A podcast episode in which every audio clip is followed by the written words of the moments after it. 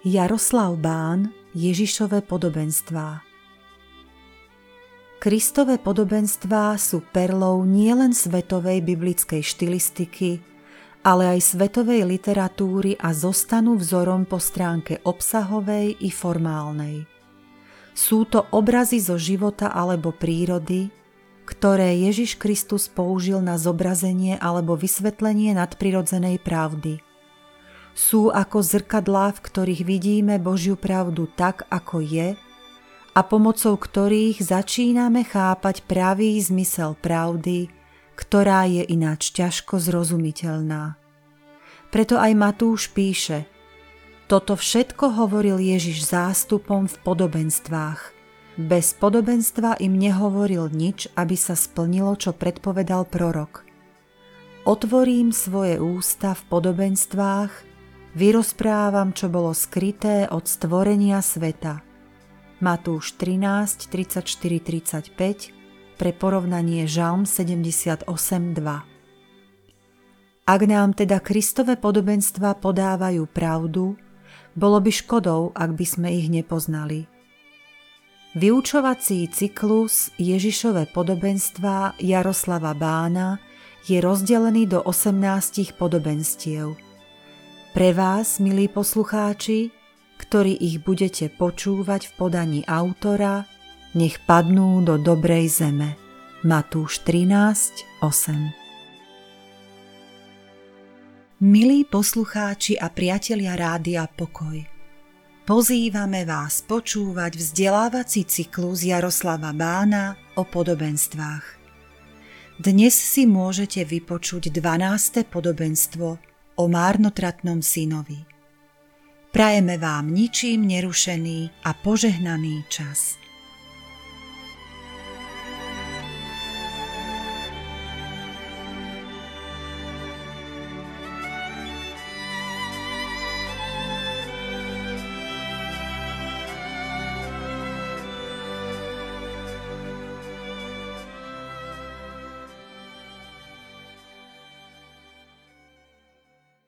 A podobenstvo o marnotratnom synovi alebo o stratených bratoch, o stratených synoch sa nachádza u Lukáša v 15. kapitole a čítajme od 11. verša 15. kapitoly Evanielia Lukáša od 11. verša do konca tej kapitoly čítajme, prosím. A pokračoval. Istý človek mal dvoch synov. Mladší z nich povedal otcovi. Otče, daj mi podiel z majetku, ktorý mi patrí. A otec im majetok rozdelil. Po nemnohých dňoch si mladší syn všetko zobral, odišiel do ďalekej krajiny a tam svoj majetok hýrivým životom premárnil. Keď všetko premrhal, nastal v tej krajine veľký hlad a on začal trpieť núdzu. Išiel teda a uchytil sa u jedného občana tej krajiny. Ten ho poslal na svoje pole pásť svine. I túžil sa nasítiť aspoň šupkami, čo žrali svine, ale ani tie mu nik nedal. Vstúpil do seba a povedal si, koľko nádenníkov u môjho otca má chleba na zvyš a ja tu hyniem od hladu. Vstanem, Pôjdem k svojmu otcovi a poviem mu, Otče, zhrešil som proti nebu aj proti tebe. Nie som viac hoden volať sa tvojim synom. Príjmi ma ako jedného zo svojich nádenníkov. I vstal a šiel k svojmu otcovi. Ešte bol ďaleko, keď ho otec uzrel. Zľutoval sa nad ním, pribehol k nemu, hodil sa mu okolo krku a vyboskával ho. Syn mu povedal, Otče, zrešil som proti nebu i proti tebe. Nie som viac hoden volať sa tvojim synom. Ale otec povedal svojim sluhom, prineste rýchlo najlepšie šaty a oblečte ho, dajte mu prsteň na ruku a obú na nohy. Vezmite vykrmené teľa a zabite ho. Jedzme a radujme sa, lebo tento môj syn bol mŕtvy a ožil. Bol stratený a našiel sa. A všetci sa začali radovať. Starší syn bol na poli. Keď sa vracal a bol už blízko domu, počul hudbu a tanec. Zavolal si jedného zo sluhov a vyzvedal sa, čo sa deje. Sluha odpovedal, vrátil sa tvoj brat, tvoj otec zabil vykrmené teľa, lebo sa vrátil zdravý. Starší syn sa však nahneval a nechcel vojsť. Ale otec vyšiel a prehováral ho. On však odpovedal otcovi, pozri, toľko rokov ti slúžim, nikdy som neprestúpil tvoj príkaz a mne si nikdy nedal ani kozliatko, aby som sa zabavil so svojimi priateľmi. No keď prišiel tento tvoj syn, ktorý ti premárnil tvoj majetok s neviestkami, pre neho si zabil vykrmené teľa. Ale otec mu povedal, dieťa moje, Ty si stále so mnou a všetko, čo mám, je tvoje. Ale teraz sa patrí veseliť a radovať, lebo tento tvoj brat bol mŕtvy a ožil, bol stratený a našiel sa. Toľko čítania. Tretie podobenstvo, ktoré pán Ježiš hovoril na podnet farizeov a zákonníkov, ktorí sa hnevali na to, že príjima a jedáva s riešnikmi. A my sme videli také úžasné obrazy toho, čo to znamená, čo ten kontext toho znamená, že vždy v každom tom podobenstve bola radosť naopak oproti e, farizeom z toho, že hriešnici boli nájdení, alebo že tá ovečka bola nájdená, že tá drachma bola nájdená. A videli sme vždycky hľadajúceho Boha, akoby z rôznych strán sme videli spôsoby, ako hľadá Boh a to stratené. A v tomto podobenstve uvidíme, ono má dve časti literárne. Však všimli ste si, že má dve epizódy. Tá prvá epizóda je od verša 11 a po verš 24. To je príbeh mladšieho brata a potom začína príbeh staršieho brata. Čiže ako keby tu boli dve podobenstva. A to chce hm, povedať, že sú tu dve skupiny ľudí, ktorých eh, pán Ježiš stretával vo svojej službe, alebo sú to dva spôsoby však. Ako ľudia hľadajú Boha. Ako mladší brat sú tu personifikovaní takí tradiční hriešnici, ktorí vedú život neskryvaného hriechu, vzbúry, odchodu z domu a marnotratnosti. A starší brat naopak predstavuje farizeov a zákonníkov, a sú to ľudia tradičnej morálky, ľudia, čo študujú písmo, ľudia, čo dodržiavajú Mojžišov zákon, mnoho sa modlia a podľa svojho vlastného názoru, jak najlepšie vedia, uctievajú Boha. Štandardní hriešnici a ľudia tradičnej morálky. Kontext vypovedania tých troch podobenstiev napoveda, že práve v tomto poslednom predstavuje mladší brat a to sú ľudia, tradi- tradiční hriešnici, ktorí vedú život neskrývaného hriechu, zbúry, odchodu z domu a márnotratnosti. A, a starší brat naopak predstavuje farizeov a zákonníkov, teda sú to predstavuje ľudí tradičnej morálky, ktorí študujú, dodržiavajú Boží zákon a podľa vlastného názoru verne uctievajú Boha. Pán Ježiš chce povedať, že obidvaja sú stratení. Obidvaja sú stratení. Keď znova znova čítam celú tú kapitolu, tie súvislosti vypovedania tých troch podobenstiev. A keďže oni začali tou, tou stiažnosťou farizeov a zákonníkov, hnevom farizeov a zákonníkov, že jak to, že sa, že sa stretáva s hriešnikmi, prijíma hriešnikov, jedáva s nimi, Pán Ježiš chce to celé ukončiť tým, že bude adresovať správanie ich vlastné správanie starších bratov, tých farizeov a zákonníkov, čo sa na začiatku pýtali a hnevali, prečo pán Ježiš príjma hriešnikov, mladších bratov. A tradičný výklad toho, to podobenstvo poznáte e, výborne však. Tra, a tradičný výklad toho podobenstva sa zameriava zvyčajne iba na mladšieho brata. Takmer všetko, celý výklad je o mladšom bratovi. A pretože mladší brat je nakoniec z akýchkoľvek otcových námietok prijatý späť za syna, z podobenstva sa tak stáva len sentimentálny príbeh o bezhraničnej Božej láske. Pán Boh všetkých miluje. A čokoľvek, čo by si urobil, neboj sa, všetko je v poriadku. Verím, že hlavnými adresátmi, ako som povedal, toho podobenstva nie sú marnotratní hriešnici mimo církev, ale zbožní ľudia, ktorí s maximálnym úsilním sa snažia robiť všetko, čo Boh požaduje. To podobenstvo odhaluje ničivú sebeckosť mladšieho brata, o tom nepochybujem. A, a to tam v texte úplne jasne je, za chvíľu sa ku tomu dostaneme. I moralistický život staršieho brata a tak by sme eh, ho možno mohli nazvať, eh, alebo ja si to tak pracovne pre seba nazývam, podobenstvo o dvoch stratených bratoch. Prvá epizóda, venujeme sa chvíľu prvej epizóde, je v celku veľmi jednoduchá. Poznáme ju. Istý človek má dvoch synov. Mladší syn, starší syn. Ten mladší z nich príde za otcom a žiada otca. Otec, daj mi podiel z majetku, ktorý mi patrí. Hoci to v Slovenčine vyzerá veľmi jednoducho a dneska sa nám to zdá, že no tak pýta si majetok. A tak to vôbec nie je to, čo počuli tí poslucháči v tej dobe, keď pán Ježiš rozpráva. Prísť za otcom a povedať mu, že otče, daj mi môj podiel, ktorý mi patrí, je chovanie, neslušné chovanie najhrubšieho zrna. A majetok otca sa vo vtedajšej spoločnosti delil kedy? Po smrti otca. A, a žiadať o majetok teda znamenalo považovať otca za niekoho, kto je mŕtvy. Alebo keby si už zomrel. Alebo už aby si zomrel. A doslova nezasluhujúceho si nejakej úcty, respektíve prísť za otcom a požiadať o majetok znamenalo, mohli by sme pripodobniť želaniu, aby už otec zomrel.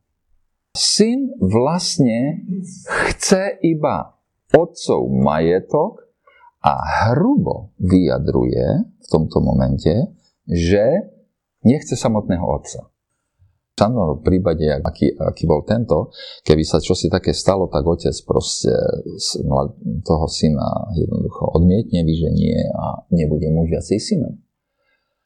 A posluchači toho podobenstva sa s prekvapením dozvedajú, že otec bez vonkajšieho vyjadrenia rozhorčenia, my si vieme predstaviť, že čo otec prežíval vnútri. Otec, otec vnútri prežíval žiaľ, smutok. Syn mi praje smrť. Syn chce, aby som sa pominul, a neexistujem pre neho, ale bez vonkajšieho rozhorčenia premenou na, vnútor, na vonkajšok, nad synovým hrubým chovaním otec rozdelil majetok obom synom. V pôvodnom texte je zvláštne slovo, preto to, čo do slovenčiny prekladáme, že rozdelil majetok, tak v tom, tej pôvodine je, že otec rozdelil bios. Otec im rozdelil svoj život. A bios doslova znamená život. A použitie toho slova veľmi dobre vyjadruje vlastne, čo ten otec urobil. Otec má dvoch synov, a teda podľa vtedajších zvyklostí, starší syn dostal dve tretiny celého majetku a mladší syn dostal jednu tretinu. Ale keďže majetok vtedajšieho otca bol uložený v nehnuteľnom majetku, hlavne v pôde, aj to slovo použité pre otca je tam, že to je, že to je takýto človek. Aby otec mohol vyplatiť jednu tretinu svojho majetku, svojho mladšieho syna, tak potreboval predať tretinu pôdy. A pôda, doslova do písmena, znamenala vtedy život. Pôda znamenala život, dokonca aj v našich časoch. Ja som vyrastal v rodine, keď stará mama povedali, syn môj, na ženy nikda nezahyneš. To je život. Presne toto otec tu urobil. Otec doslova a do písmena mu odovzdal svoj život. My čítame o tom tu, že a nie po mnohých dňoch zhromaždil všetko ten mladší syn, to znamená, že popredali tretinu majetku, tú tretinu pôdy, rozpredali a on odchádza. Inými slovami, pôda keď sa takto trhala, a tak znamen, a pretože znamenala život, tak otec doslova trhá svoj život na kusy. Otec tu naviac postupuje hroznú stratu cti i odmietnutie jeho lásky k synovi. A to všetko otec ale nesie ticho, nepovie jedného slova. On, otcovi, on, on synovi nenadáva tých chlapčen, mizerný jeden. V žiadnom prípade. On to jednoducho bez slova urobí nesie to s trpezlivosťou a bez. Chovanie otca muselo byť šokujúce pre poslucháčov toho podobenstva, lebo to bolo niečo úplne nenormálne, iné ako to, čo by sa v podobnom prípade stalo obyčajným ľuďom. V normálnom prípade by takýto neslušný drzaň bol odmietnutý a dokonca vydedený a vyhnaný z rodiny a z komunity. Takto sa ľudia nechovali. Len čo sa podarí rozpredať tretinu pôdy, mladší syn berie peniaze, odchádza do ďalekej krajiny, aby tam ten majetok, otcov majetok, premárnil hyrým spôsobom života. A keď ho premárnil, tak čítame, že v tej krajine nastal velikánsky hlad a on začal trpieť veľkú núzu a uchytil sa u jedného z obyvateľov tej krajiny a, a ten ho poslal na svoje e, pole pásť svine. To počúvajú židovskí poslucháči ako Žid upada strašným spôsobom, keďže Židovi bolo zakázané chovať svine, dotknúť sa, samozrejme jesť, pretože to bolo nečisté zviera, dotknúť sa, chovať svine a až do dneska som sa díval na to v židovských komentároch, svinia je aj pre dnešného Žida symbolom hnusu. Ten mladík však trpí takou núdzou, že by bol dokonca rád jesť, čo ten hnus jedol. Ale ani takej potravy, čítame, mu nikto nedáva. A tak núdza ho prinúti vymyslieť plán riešenia tej svojej hroznej situácie. A čítame o tom, že vstúpil do seba a povedal si, koľko nádeníkov môjho otca má chleba nazvíš a ja tu hyniem od hladu, vstanem, pôjdem k svojmu otcovi a poviem, otče, zrešil som proti tebe i proti nebu, proti nebu, proti tebe, nie som viacej hoden sa volať tvojim synom, príjmi ako jedného zo svojich nádeníkov. Pri tých sviniach, v tom chliebe, sa veľmi dobre rodí plán na to, že čo povie otcovi ohľade sa úplne fantasticky rodí. A ten plán je úplne perfektný, všimnite si. Keď čítate, čo on tam hovorí, tak on dospieva k veľmi, veľmi, veľmi pekným záverom. A čo to znamená, alebo čo to znamená samotné pokánie, to keď, bude, keď dá pán, tak o tom budeme rozprávať na budúcej skupinke. Ja by som to teraz umyselne vynechal, lebo by sme príliš veľa vecí mali naraz nakopené. Takže v tom chlieve sa narodí super plán. Je to dobré miesto na rozmyslenie si toho, čo urobil a čo povie otcovi. To miesto mu dáva porozumieť, že to, čo urobil, znamená, že je pre otca mŕtvy. A že je mŕtvy pre otca a je mŕtvy pre komunitu. Chcel otcovú smrť a zomrel sám pre komunitu. Vie, čo môže očakávať, napriek tomu vstane a ide k svojmu otcovi. A teraz čítame ešte šokujúcejší obraz. A ten, ten šok je v tom, že otec ho celú tú dobu čaká. Vyzerá ho. Očakáva. A ešte keď bol ďaleko, keď ho otec zbadal, lebo jeho otec sa díva na všetky strany, znova, znova, znova vychádza za tú dedinu, či kde býva a díva sa môj syn, či už ide. Šokujúce pre tých poslucháčov bolo, že, že sa dozvedia, že otec patriarcha beží mu v ústretí patriarcha beží v ústretí synovi, ktorý prem, si žiadal jeho smrť, premhral jeho majetok. Patriarchovia v otcovej pozícii nebehali, lebo to bolo nedôstojné pre ľudí, ako bol on. Aj ten syn je asi veľmi prekvapený, pretože otec nielenže pribehol naproti bez reči, ale hodil sa mu okolo krku a vyboskal ho. Nemáme ani jeden obraz, ktorý by nebol šokujúci pre poslucháčov. A syn má pripravenú reč, nestačí ani dopovedať ani celú reč, čo si nachystal a otec plný ľutosťou povie svojim sluhom, že prineste rýchlo najkrajšie rucho a oblečte ho, dajte mu prsten na ruku a obu na nohy, privete ho vykrmené tela, zabijte ho jedne a radujme sa, lebo tento môj syn bol mŕtvý a ožil, bol stratený na sa. Otcová nekonečná láska a odpustenie je tu pre vinníka zadarmo a bez podmienok. Pre vinníka je zadarmo. Pre rodinu nie je zadarmo. Rozumiete? Rodina už stratila tretinu majetku. Prvé dejstvo sa teda končí úplne úžasne. A Timothy Keller o tom napísal celú knihu, ktorú e, zrejme poznáte. A on túto prvú časť celú okomentuje takto. Prvé dejstvo predstavuje nič nešetriacu márnotratnosť Božej milosti. A celú knihu o tom podobenstve nazve Marnotratný Boh. Otec jednoducho tomu si tomu lajdakovi otrasnému ukáže takú milosť, ktorá utratí na neho otcov majetok a teraz mu dáva nové rucho, najkrajšie rucho. Kto mal najkrajšie rucho v dome? No otec. Teraz už síce patrilo mladšiemu bratovi, ale to je otcovo rucho. Prsteň a na ruku obu na nohy, vykrmené tela.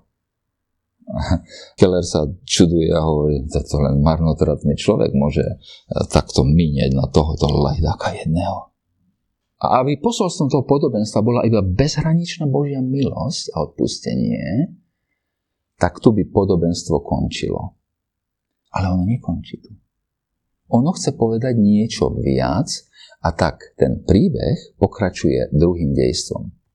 A keď sa všetci začali radovať na otcov pokyn, tak otcovi vzniká iný, veľmi ťažký duchovný problém so starším poslušným synom. Starší syn ten deň pracoval na poli a keď sa vrácal z práce a blížil sa ku domu, tak počuje veselicu. Čo sa to deje? Zavolal si jedného zo sluhov a dozvedel sa od neho hroznú vec. A ten povie, prišiel tvoj brat, tvoj otec zabil vykrmené tela, lebo sa vrátil zdravý. To bolo pre staršieho brata niečo úplne hrozného. A nahneval sa a nechcel mať nič spoločné s oslavou na nič hodníkovho návratu. Keď sa otec umúva, aby ho prehováral na účasť na oslave, tak mu nahnevanie oponuje. Pozri, to je veľmi škaredé, ináč to, čo tam starší syn hovorí. Pozri, koľko rokov ti slúžim. Inými slovami, no, tak sa dívaj, tak, tak, tak sa pozri ty jeden. Bez oslovenia, otče, nič. Pozri ty jeden. Pozri. Koľko rokov ti slúži? Nikdy si neprestúpil tvoj príkaz a mne si nikdy nedal ani kotliatku, aby som sa zabavil so svojimi priateľmi. A keď prišiel tento tvoj syn, ktorý ti premárnil tvoj majetok s neviestkami, pre neho si zabil vykrmené tela. Nevie pochopiť, čo sa stalo. On totiž veľmi dobre rozumie jednej veci že išlo o veľa viac ako o cenu, ktorú stala tá oslava. Išlo o to, že ten jeho na nič hodný brat je znova prijatý za syna. A teda, že je znova dedič jednej tretiny majetku, ktorú už premrhal. Ale teraz už majetok rodiny je o jednu tretinu nižší. Čo to za spravodlivosť tu uplatňuje náš otec? Čo to tu vlastne vystrája otec? Z toho nahnevaného prístupu, aj, aj pán Ježiš to povie, že nahneval sa. Nahneval sa a nechcel vojsť. Je taký nahnevaný, že otca osloví. Neho, povie slušne, otče, prosím ťa, nie. Pozri, ty, počuj. Tak je to tam. To je to, ten význam toho slova. Pozri, ty, počuj. Na otca. Otec je znova a znova ponižovaný a teraz už je ponižovaný obidvoma bratmi a obidvoma synmi. Je, je ponižovaný marnotratnosťou mladšieho i vzbúrou staršieho syna. A otec by sa mohol vzdať obidvoch svojich synov, nerobí to však. Naopak, šokujúco láskavo sa prihovára aj staršiemu zbúrenému a stratenému synovi. Čo mu to on tam povie? Dieťa, dieťa, syn mu, dieťatko, doslova. Synček, dieťatko, ty si stále so mnou a všetko, čo mám, je tvoje.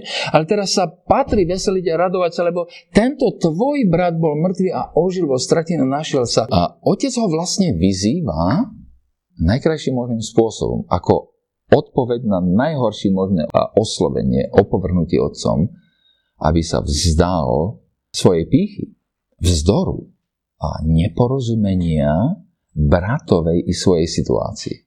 A šokujúce na tom celom je teraz, že, že keď to čítate ten príbeh, tak zistíte, že milovník prostopáše a prostitútok je znova prijatý za syna a človek morálnych zásad, vernosti, vernej služby otcovi má problém s uznaním svojej poslušnosti a morálnosti od otca. Toto len tak nikto dovtedy neučil, čo pán Ježiš tu naučí. Podobenstvo ako keby zostáva ne- nedopovedané. Myslím, že je to umyselné zo strany pána Ježiša. Toto podobenstvo určite rozúrilo farizeov a zákonnicov, lebo všetko, čo počuli o vzťahu k Bohu, bolo celkom ináč, ako ho práve teraz počuli od pána Ježiša.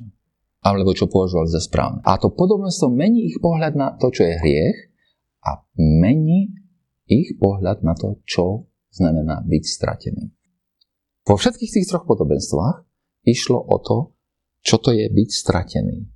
Ako som povedal minule, prvé podobenstvo, rád Billy Graham vykladá, že Podobenstvo stratenej ovce je, že sa strácame na základe vlastnej hlúposti a Pán Boh hľadá aj, aj takých stratených, jak sme, z vlastnej hlúposti. To druhé podobenstvo, e, že Pán Boh hľadá aj, aj ľudí, ktorí sa stratia pre zmetok, v ktorom žijú proste. A tretie podobenstvo, že Pán Boh hľadá aj ľudí, čo sú stratení pre vlastnú zbúru. A, ale toto tretie podobenstvo, pretože ono je odpovedou na tú, na tú pôvodnú vyčítku, že prečo ješ s tými hriašníkmi? Tak to podobenstvo vlastne ukáže v úplne inom svetle, čo to znamená byť stratený človek. Čo to znamená byť aj hriešným človekom. Takže skúsme o týchto veciach si povedať pár slov. Zmena toho, čo považujeme za hriech. To podobenstvo hovorí, že vieš čo, daj si pozor, čo ty rozumieš, že je hriech. Samozrejme, že hriechom je život mladšieho brata, ktorý svojim nemorálnym a požitkárským spôsobom premrhá majetok, celkom poniží rodinu, odsudzi sa otcovi a proste je to zbojník. Je to hriech? Je, samozrejme, veľký. A tá prirodzene sa nám zdá, že, že by mal byť odsúdený a držaný v nejakej rozumnej vzdialenosti od tých, komu uškodil. A že toto je hriech. Ale pán Ježiš chce povedať, hej, ha, ale počkaj, počkaj, počkaj, to možno, že nie je všetko keď hovoríme o hriechu. Starší syn je do detajlov disciplinovanie poslušný otcovi, a teda Boží požiadavkám. On keď povie, čo to on tam povie o sebe. Hľa, a tak mnoho rokov ti slúžim a nikdy som neprestúpil tvojho prikázania. Pán Ježiš nepo, nepolemizuje s tým, že, že by to nebola pravda, že on dokonalým spôsobom mu slúžil. Bez toho, aby porušil prikázania Božie. On robil len dobré veci. Na tom jeho zozname, na tom jeho zázname o tom, čo, aký je život, to všetko dobré veci. Pritom sa svojimi postojmi tiež dostáva do pozície nahnevaného a otcovi odsudzeného človeka. A nebojím sa povedať, že keď v prvom dejstve podobenstva je stratený ten marnotratník, tak teraz je stratený ten syn prísnych morálnych zásad. Prečo sa ten syn nechce zúčastniť na tej oslave? On to povie otcovi. Lebo som nikdy neprestúpil tvoj príkaz. A nič si mi nedal. Starší syn stráca láska, lásku k otcovi nie pre svoju neposlušnosť, ale pre svoju spravodlivosť.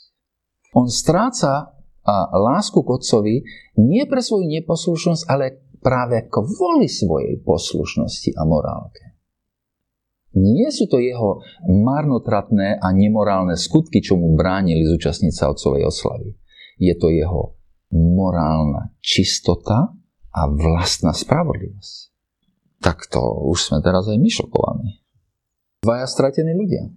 Jeden sa stratí otcovi, lebo viac ako otca má rád jeho majetok, ktorý si chce užívať. Urobí to tak okate, tak, že si to, ten, ten, ten majetok ochate a hrubo vypýta od otca.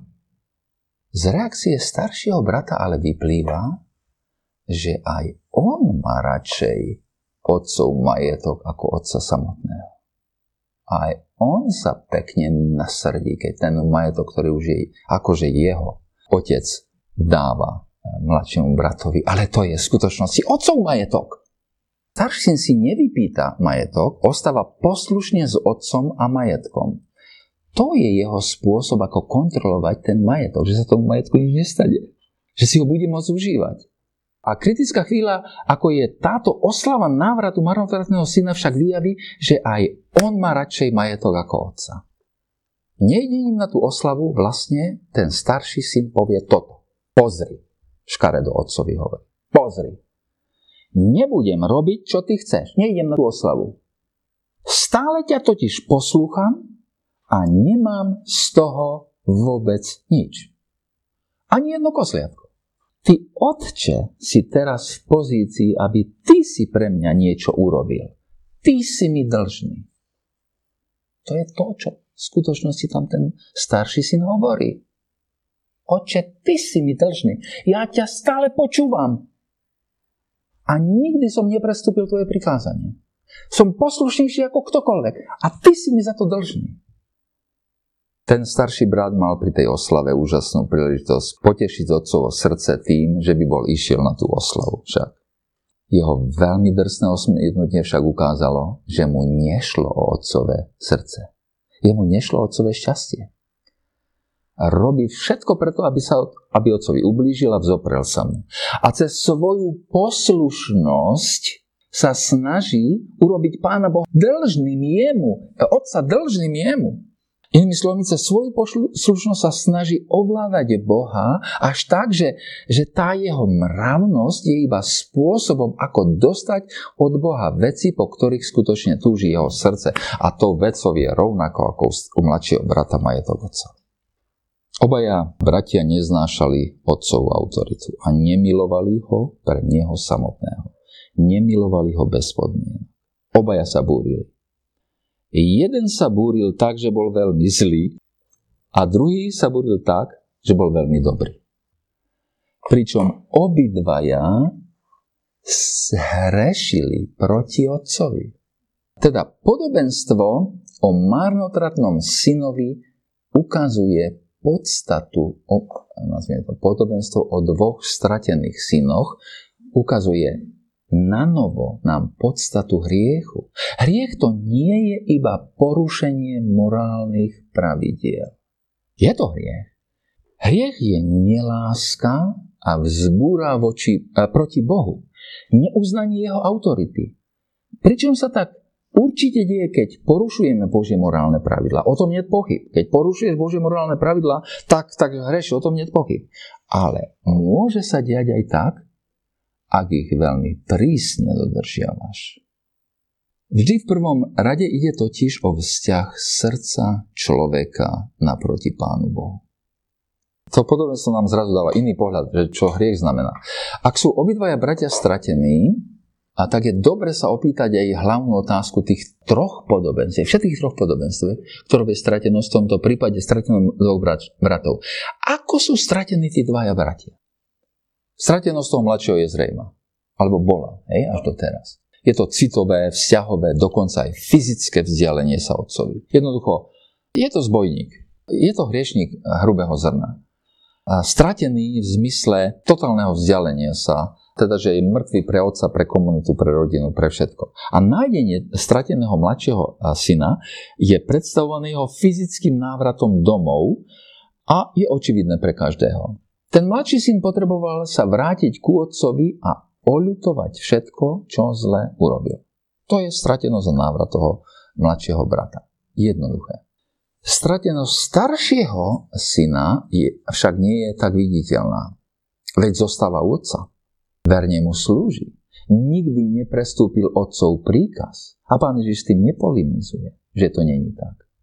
Ale ako sme povedali, je stratený. Čo musí sa stať, aby starší stratený brat, syn bol nájdený. Pán Ježiš to umyselne nechá otvorené, že toto teraz neriešme, lebo to je veľmi ťažká otázka. Ale čo sa musí stať, aby starší stratený syn bol nájdený? Je zrejme, že keďže je už poslušný, a nikdy neprestúpil nejaké z jeho e, prikázaní otcových, tak nepomôže, aby bol poslušnejší otcovi. Nepomôže. A nepomôže robiť viacej dobrých skutkov. On ich má na rováši dosť. Všetky sú dobré.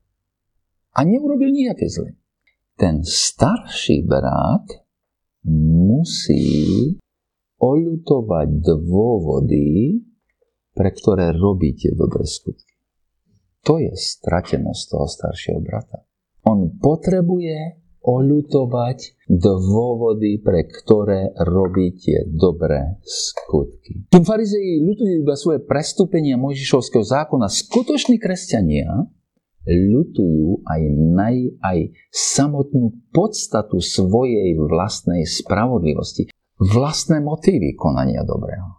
A teraz sme u toho, čo ja stále hovorím dookola.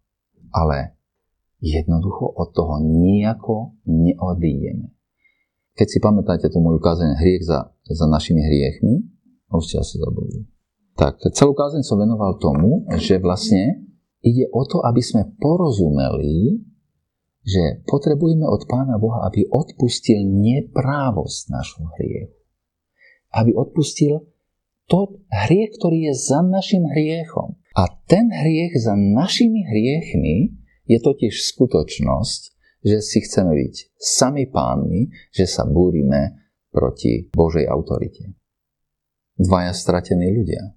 Jeden vrátený, jasne, a ten druhý, nečítame jeho osud, lebo rozpoznať, že si v situácii staršieho brata, že všetko robíš tak správne, jak treba, ale keď príde na to, tak sa zistí, že ti nejde o otca, ale o dobré veci, ktoré od otca dostávaš.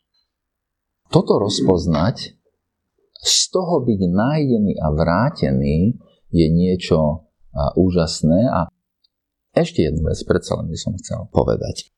V predchádzajúcich dvoch podobenstvách sme čítali o stratenej ovečke a stratenej drachme. A vždycky sme čítali o tom, že tú stratenú ovečku niekto hľadá. A zrazu sme v treťom podobenstve a v treťom podobenstve kto hľada toho syna, toho mladšieho? Zdá sa, že nám, že nikto však. Kto hľada toho staršieho syna, aby sa vrátil? Hm? Na prvý pohľad sa nám zdá, e, uvidíme, že to nie je pravda, ale sa nám zdá, že nikto. Pán Boh hľadá človeka, ktorý je stratený pre svoju hlúposť, stratená ovca, pre zmetok, ktorom žije, sveta, a pre vlastnú zbúru. A niektorí hovoria aj to, že tie tri podobenstva nie sú tam náhodne, ale že oni sa nám chcú ukázať Pána Boha, ktorý hľadá a v jeho troch osobách, ktorý hľadá. A v podobenstve o stratenej ovečke navrhujú, že pán Ježiš je zobrazený ako pastier. On totiž sám povie, že ja som dobrý pastier. Jan 10.14. Takže Boh, pán Ježiš. Podobenstve o stratenej drachme tá hľadajúca žena má predstavovať Boha ako svetého ducha. Ona zažína tú sviecu, hľadá, vymete. Tí komentátori eh, veľmi pekne ukazujú na to, že duch je ten, ktorý osvecuje, ktorý osvecuje naše myslie, ktorý, ktorý nám dáva vidieť situáciu, ktorý nás vedie, ktorý nás vedie na to správne miesto. A to je poukaz na osvecujúcu prácu Svetého Ducha. Duch je totiž ten, ktorý osvecuje mysel a srdce jednotlivca, aby Božou pravdou videl aj skryté veci.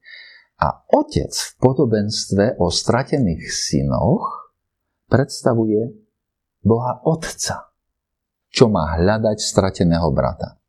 A keď sa ale bližšie pozrieme na to podobenstvo a začneme hľadať, že ako hľadá ten otec toho syna, tak sa nám zdá, že tu nejako nevidíme Boha ako toho, ktorý by mal hľadať toho marnotratníka.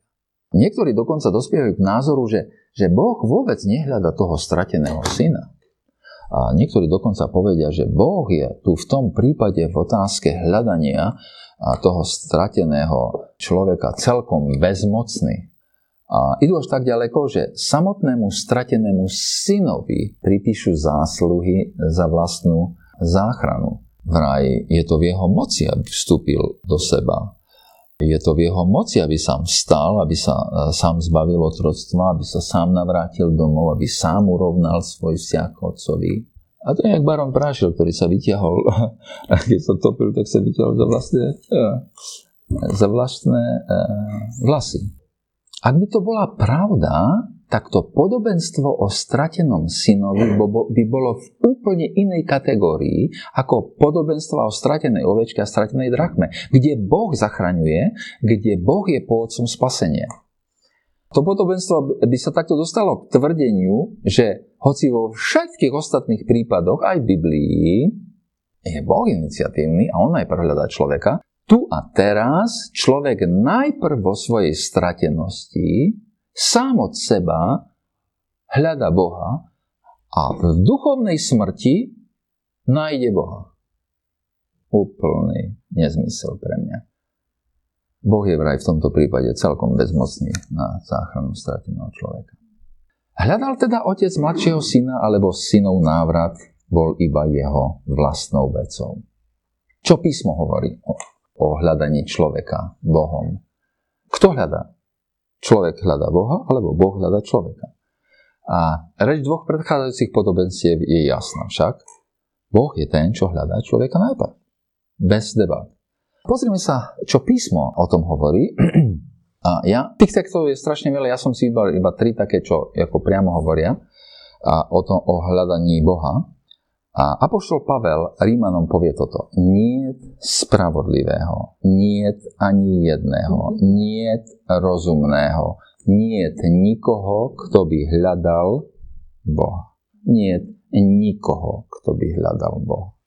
Rímanom 3, 10 a 11. Takže keď vidím celé tie hnutia círky, ktoré sa volajú, že církev orientujúca na hľadačov Boha, tak si myslím, že to je priamo proti písmu.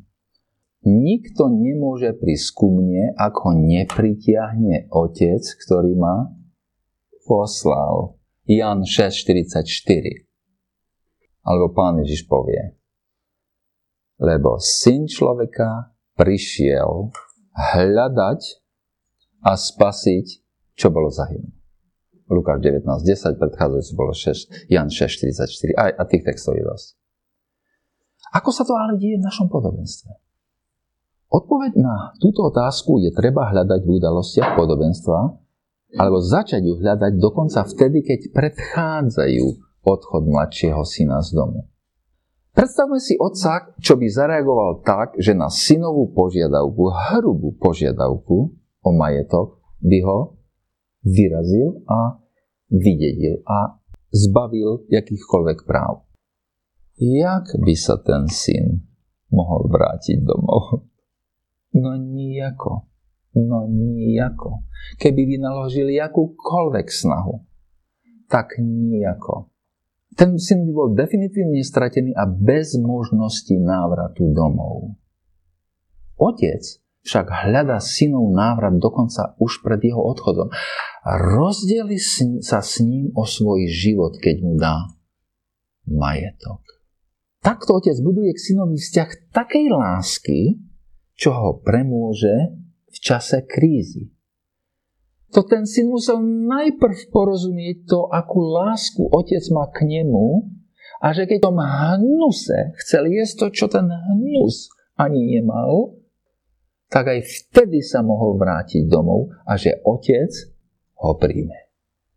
Nebyť toho postupu otca na začiatku, tak ten syn je opäť definitívne stratený a bez možnosti návratu domov. Otec svojim postojom buduje k synovi vzťah takej lásky, čo ho premôže v čase krízy, čo mu dá nádej a smelosť sa vrátiť. A tá smelosť je založená na pevnom základe otcovej presvedčivej lásky. Presne to, čo sme čítali pred chvíľou, že nikto nemôže prísť ku mne, ako ho nepritiahne otec, hovorí pán Ježiš, a tak, tak otec ťahá syna ku sebe, ešte ani neodišiel preč. A okrem toho otec ho vyčkáva, je pripravený ho prijať. A ešte keď je syn ďaleko, otec ho už vidí a beží mu oproti. Bez toho otcovho postoja, otcovho postoja by bola akákoľvek synová snaha, aj najväčšia snaha, akúkoľvek by si vymyslel, bezpredmetná, lebo otec mu, by mu povedal, vy padni. A otec to nikdy nepovedal. A samotný akt oslavy je základom preto, aby syn bol definitívne a bez pochybnosti prijatý otcom. Úplne jasne, otec hľada syna aj v treťom podobenstve, hoci to na prvý pohľad neuvidíme v tom texte. Hľadal otec staršieho brata? Oj, samozrejme, že ho hľadal. A keď otec vidí hrubú a navznevanú reakciu staršieho brata, vychádza von zo slavy, ten detail výjdenia otca von z oslavy. Otec, to je patriarcha. Otec sedí za stolom, za vrch stolom a odbiehať niekam, niečo zariadovať a, a ešte nejakého nahnevaného syna prosiť, to je nedôstojné ne, otca. Ale otec to urobí, lebo hľada strateného syna. A povie mu, Dieťa, moje dieťa, syn môj, ty si stále so mnou a všetko, čo mám, je tvoje. A, ale teraz sa patrí veseliť a radovať, lebo tento tvoj syn bol mŕtvý a ožil, bol stratený a našiel sa. Toto je koniec podobenstva. Tých troch podobenstiev. Jak začínali tie tri podobenstva? Takže sa farizei hnevali na to, že pán Ježíš prijíma hriešníkov a publikánov. Tak teraz im chcem povedať, ste starší bratia. Ste bratia, ktorí tým, že chcete dodržať všetkých stovky príkazov a zákazov, nemáte radi mňa, ale to, čo chcete po mne. A moji synovia, moji drahí synovia, vráťte sa ku mne. Tak to je posolstvo toho podobenstva.